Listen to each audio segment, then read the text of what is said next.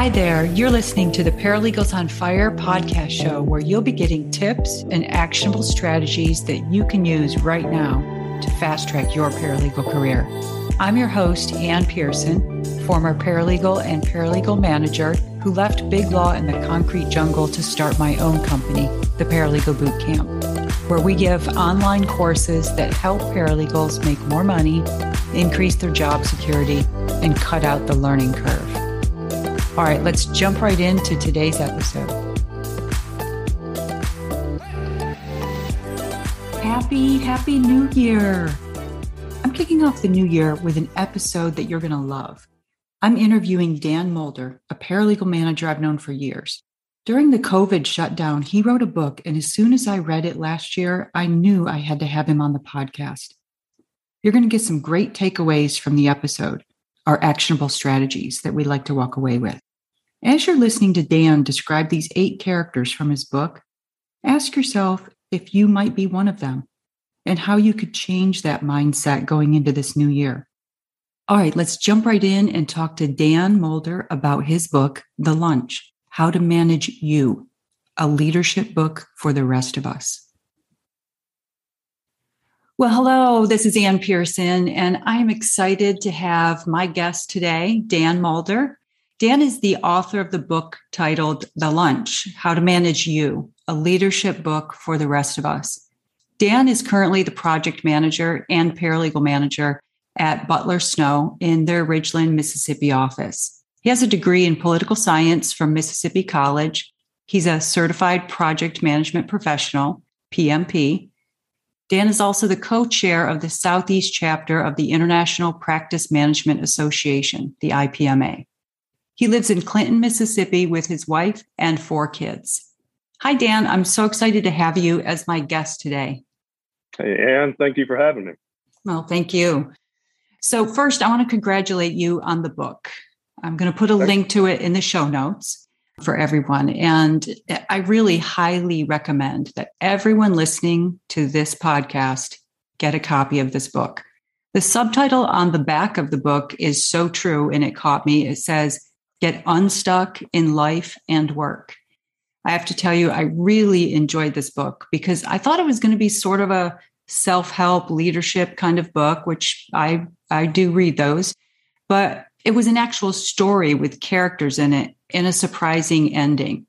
So, Dan, it's April 2020, and all of us are binge watching Netflix. And you put the lockdown time to good use and wrote a book. What was your motivation to write that book? Well, that goes back a little further. Um, probably several years before that, I had a job that I really enjoyed, and at some point, just became unhappy, became miserable in in what I was doing, and uh, somewhere along the way, found myself uh, unemployed, and and I was let go, and I had a wife and three kids to support, and looking back now, being let go was the best thing that ever happened to me because it let me think about, it gave me time to think about why I was miserable and what I was doing that caused me to be so unhappy. And so I learned lessons I felt that I wanted to share with others. And so as I talked to others, I learned that they were having the same struggles I had they were unhappy just as I was, and I wanted to share that. But it took me until April of 2020 to finally have the opportunity to sit down. And the world was just in an unhappy place at that time. And I wanted to give back. And I felt that uh, rather than binge watch or binge eat, which I did all of these things too, um, I just woke up a little bit earlier and started writing. I had no idea what was going to come out of it, but a year and a half later, I published The Lunch. Wow, I love that. So it wasn't a planned thing where you'd always wanted to write a book or be an author? no, I, I never, well, I mean, everyone says they want to write a book. Now that I've written one, I think everyone has some book idea. I never had an idea. And so, no, it was never a plan to do that. But I just started writing and I just kept going with it. And as every time I wanted to stop, I reminded myself what the book was about. not getting out of my own way, getting unstuck, and and really wanting to share that story with all the readers. Well, in the book, there's this annual company lunch, and the manager identifies these eight mindsets that people at the lunch might have that's holding them back, either in their life or in work. And I'd like to talk about those mindsets. The first one is the groupie. Can you tell me about the groupie?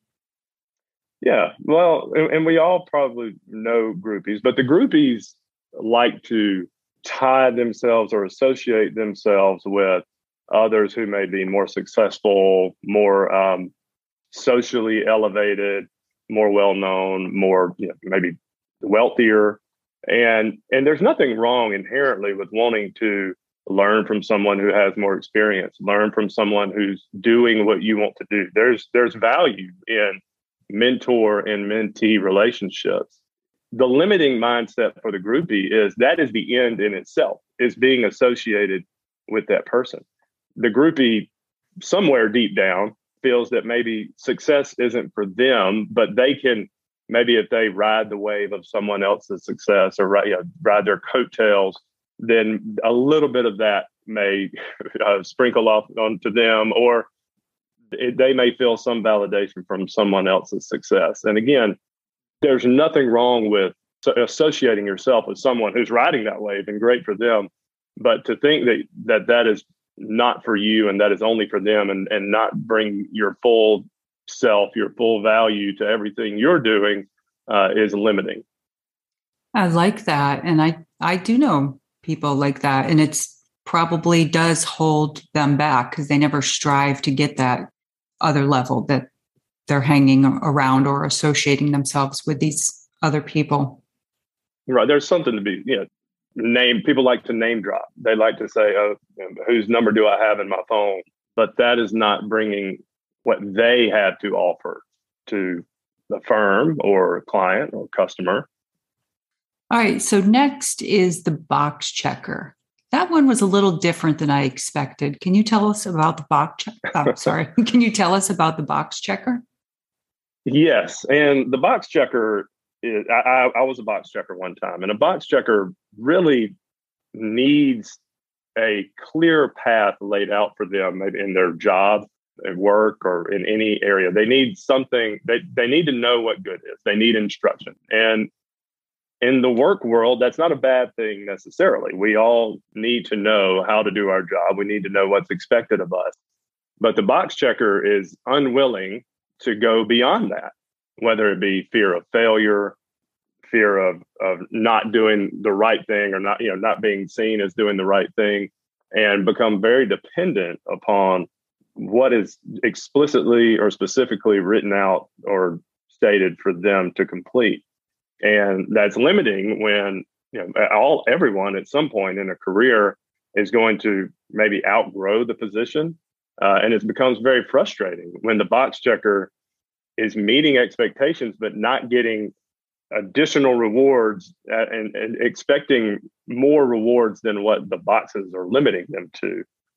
The point that I try to make in the book, or the goal is all successful business people or politicians or even athletes, everyone talks about them as thinking outside of the box. They're outside of the box people. And I don't recommend going outside of the box necessarily because sometimes that can be risky, especially the legal support role. But I, I do recommend maybe going beyond the box, thinking of why we have to do what, you know, why we have the boxes that we have, why we are doing what we do, and connecting to something just beyond the box. Because staying, being a box checker really can become frustrating uh, and limiting for particular employees, like I've said, when they are not achieving at some point what they expect to achieve. Now, would that be similar to someone who has to have a very detailed job description and pretty much says, This is what I do, and they don't ever do anything beyond what's in their job description? Is that kind of the same thing? That, yes. So that is a very good example of a box checker. And I try not to pick on too many people because we all probably know people like that. And as paralegal managers. We can all probably think of people who do that. But yeah, so the box checker sticks to what is written for them to do. Again, in the job description, they stick to the job description and the job description only. And that doesn't always get the job done. Again, I don't recommend going outside of the box too far or going away from what is expected or what the job description says, but maybe connect to more than the job description. So, number three is the pleaser. That doesn't seem to be such a bad trait to have in a work setting. Yes. And, it would seem as though having a bunch of pleasers or nice guys or nice girls in an office would not be a bad thing. And day to day, it is not. But not having anyone ever willing to speak up, you know, the pleasers want status quo. The pleaser wants things to just really stay the same. And someone has to be the one to speak up. Someone has to be the one to, to step up or speak out. Maybe something's not right, something can be done better. And and the pleaser for fear of confrontation or fear of not being liked or not being popular is not willing to do that. And that does not not only does it not move a person's career forward, it, it can really hold back the firm or client or whatever project or, or goal you're trying to achieve. And so the pleaser mindset can really be limiting for more than just than just you.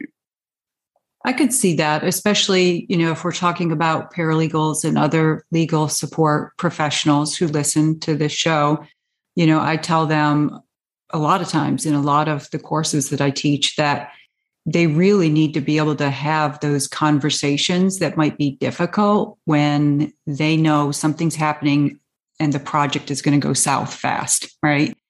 But they're afraid to to step up and go tell the attorney and come up with a solution. Exactly. That is a great example of a pleaser trying to keep status quo and something really going wrong because of that. And and I find that if a pleaser really tries to just be honest, fair, candid, then any of the confrontation that that we may be so afraid of, it really is not never as bad as the pleaser thinks it is. And it's usually appreciated and answered. You you don't want to leave things just undone just because you're afraid of shaking something up. Okay. And so the fourth mindset for the lunch, the people attending the lunch, is um, the scatter brain What does the scatterbrain look like? Uh, we all know a scatterbrain. Uh, scatterbrain is a yes person. My favorite way to tell if someone is a scatterbrain or help someone know if they're a scatterbrain is I tell them, look at your desk. I want to see your desk. I want to see maybe your inbox, or maybe even if you're all if you appear put together somewhere you have maybe it's a closet for me it's a, a, garage or a storage room there's there's a mess somewhere there there is a lot more than you can take on and it's hidden somewhere if it's not out in plain sight so a scatterbrain is just a yes person and takes on more than anyone is capable of, of taking on and actually completing anything at least and that's dangerous of course and, and especially in the legal world i see paralegals do it all the time uh, get a request. Yes, yes, yes. And then inevitably, maybe a deadline gets missed or uh, a communication may not get sent. And it really is because of having too many responsibilities on someone's plate. And it doesn't have to be, you know, a scatterbrain. If a scatterbrain learned the boundaries, learn what they could actually take on, learn to be communicative with everyone. It doesn't have to be as chaotic as, uh, and we probably all know the type, but it, it's it, they seem to be very. There's this whirlwind of activity, and it doesn't have to be that way. The scatterbrain can rein that in, but it does require a little work, uh, maybe some delegation, but definitely over communication, and and not thinking that you are the only person that can take something on or has to do everything in most cases, there's someone who's willing to help you take that work on. I've also seen that attorneys are willing to shift that responsibility to someone else if they know everything that is on your plate. And so the scatterbrain doesn't have to be as busy as we as we usually are. Mm, that's great advice. All right, our next one at the lunch is the worrier. How does someone know they might be a worrier? Here's my favorite example of if you're a worrier. Uh, if you walk by maybe your boss's office or you walk by an office and you see that your boss is uh, in the in the office with HR, so maybe the HR manager or the chief HR officer, and the door is closed. Your first thought will tell me how much of a worrier you actually are. Because I know what I think. As a worrier, I am going to pack my bags before they can even tell me uh, that I'm out the door. uh, now, granted, I have seen my boss talk to HR many times, and I'm still I'm still employed. But worriers have a tendency to immediately go to the nuclear option, whatever it may be in any scenario, their mind starts racing. And there's nothing, again, with most of these mindsets, there's nothing inherently wrong with being able to foresee something that can go wrong. And especially in paralegals, that is a awesome skill to have. Very proactive. And, and attorneys really appreciate that but it becomes limiting when you do nothing about it. You know, when when all you do is is worry about it. My wife has a calendar on our wall, and there's a quote. I saw it today, and so for the month of November, the quote is something like, "It's not that there's anything wrong with worry; it's just that worrying gets nothing done." And that's exactly the situation here. Knowing what's going to happen is actually a skill, but doing nothing about it is what's limiting about being a worrier in project management, so recommending how to get around that. In project management, there's you do a risk assessment and you assess the likelihood of a risk, and then you assess the impact of that risk. And also understanding that not all risks are bad. A risk being anything that just goes against what's expected. Not all risk can have a bad outcome. So the first thing a worrier needs to understand is sometimes an error or a mistake can be a good thing. Um, many inventions happen that way. But to understand that something with a high likelihood has a very low impact, and the really high impact risks have a very low likelihood can really help a worrier appreciate just w- what it takes or what's needed to be done to to deal with those risks or know if it's even worth worrying about at all. I like that something else that helped me as a worrier, and I have a, a 10 year old son who worries way more than I do. That it's amazing what a 10 year old can come up with, all risk beyond my comprehension. He's so creative with the things that he comes up with that are going to happen. Dr. Stephen Covey wrote a great book called the Seven Habits Seven Habits of Highly Effective People. And in the book, he talks about we all have a circle of concern and a circle of influence or a circle of control. And if that circle of concern is larger than what we can actually influence or what we can control, it causes us to worry. And every time I start to worry about something or I feel a little anxious about something happening, I have to understand and look at the situation and think, can I control any of this that I'm worrying about? Can I control or influence any of of the scenarios to make this not happen. And if I cannot, then there, I'd, I'd try not to worry about it. I try to only control and only worry about what is in my circle of, of control or, or influence. And that has helped me get past worry or not be so much of a worrier. That's great advice. That that's really great advice. And I've read that book. I actually have a presentation called The Seven Habits of the Indispensable Paralegal that used to be Seven Habits of the Highly Effective Paralegal. But then I started realizing that highly effective, you know, for a paralegal probably isn't shooting for the stars, you know. so I was like, yeah, do, do we just want to be effective or do we want to be great, you know? So, yeah, yeah. Dr. Covey there are very few life scenarios that I can think that he does not cover in that book. It's a great book, and, and really, I recommend anyone to read that. Yeah, I do too. All right, so our next one, the hater. So I thought the hater was going to be maybe someone who talks bad about the company or their other colleagues, you know, like the bad apple of the, the group. But the hater in the book was something else. Can you explain the hater? Well, the hater really it just doesn't like to see anyone succeed but the hater really has a scarcity mindset. The hater thinks that if someone else succeeds or another company succeeds as long if it, if anyone but them if anyone but the hater uh, has success then that takes away from potential success for them.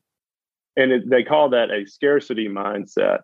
And it is really limiting because it doesn't allow first of all, it's just a negative mindset. It's just people don't want to be around that.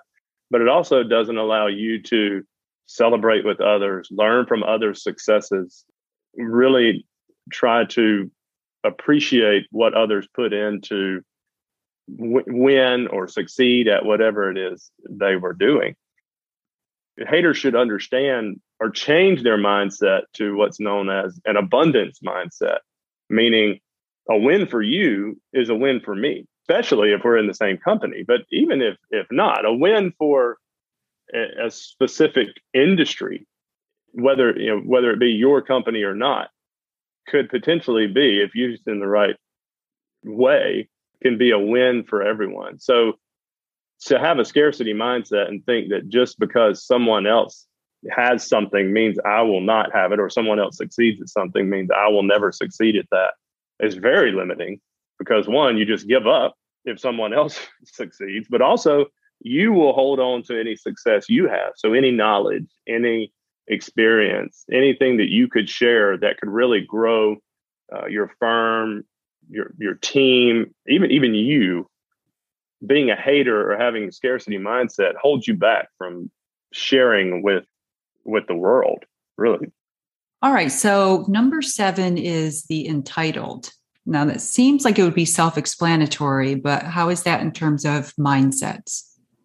Well, the entitled, first of all, one way to know if you're an entitled is if you join a new team or a new firm, or maybe in your existing firm, and you think that you could do a better job than anyone else on the team, uh, above or below you And you wonder why you're not the, the CEO or the COO and you already know as much as they do.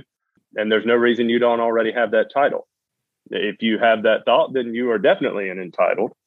But the entitled is limiting because thinking you already know more than everyone on the team and thinking you already know more than than those who have been around longer and have more experience limits your ability to learn from them.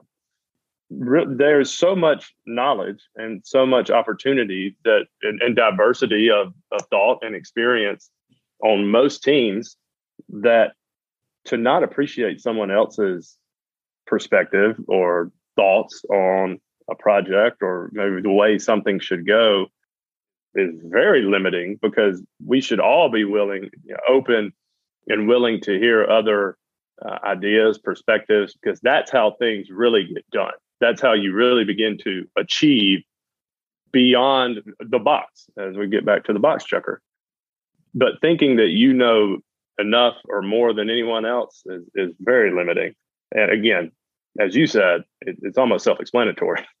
thinking you know everything can be limiting to uh, not just you, but your team, the firm, the client, and, and, and everyone. All right. And last but definitely not least, number eight, the person at the lunch is the perfectionist. So tell me why that should be such a bad thing if you're a perfectionist working in a law firm. Yeah, you, we have to be careful with this one in a law firm because we don't like mistakes. Uh, mm-hmm. we, we, we want accuracy.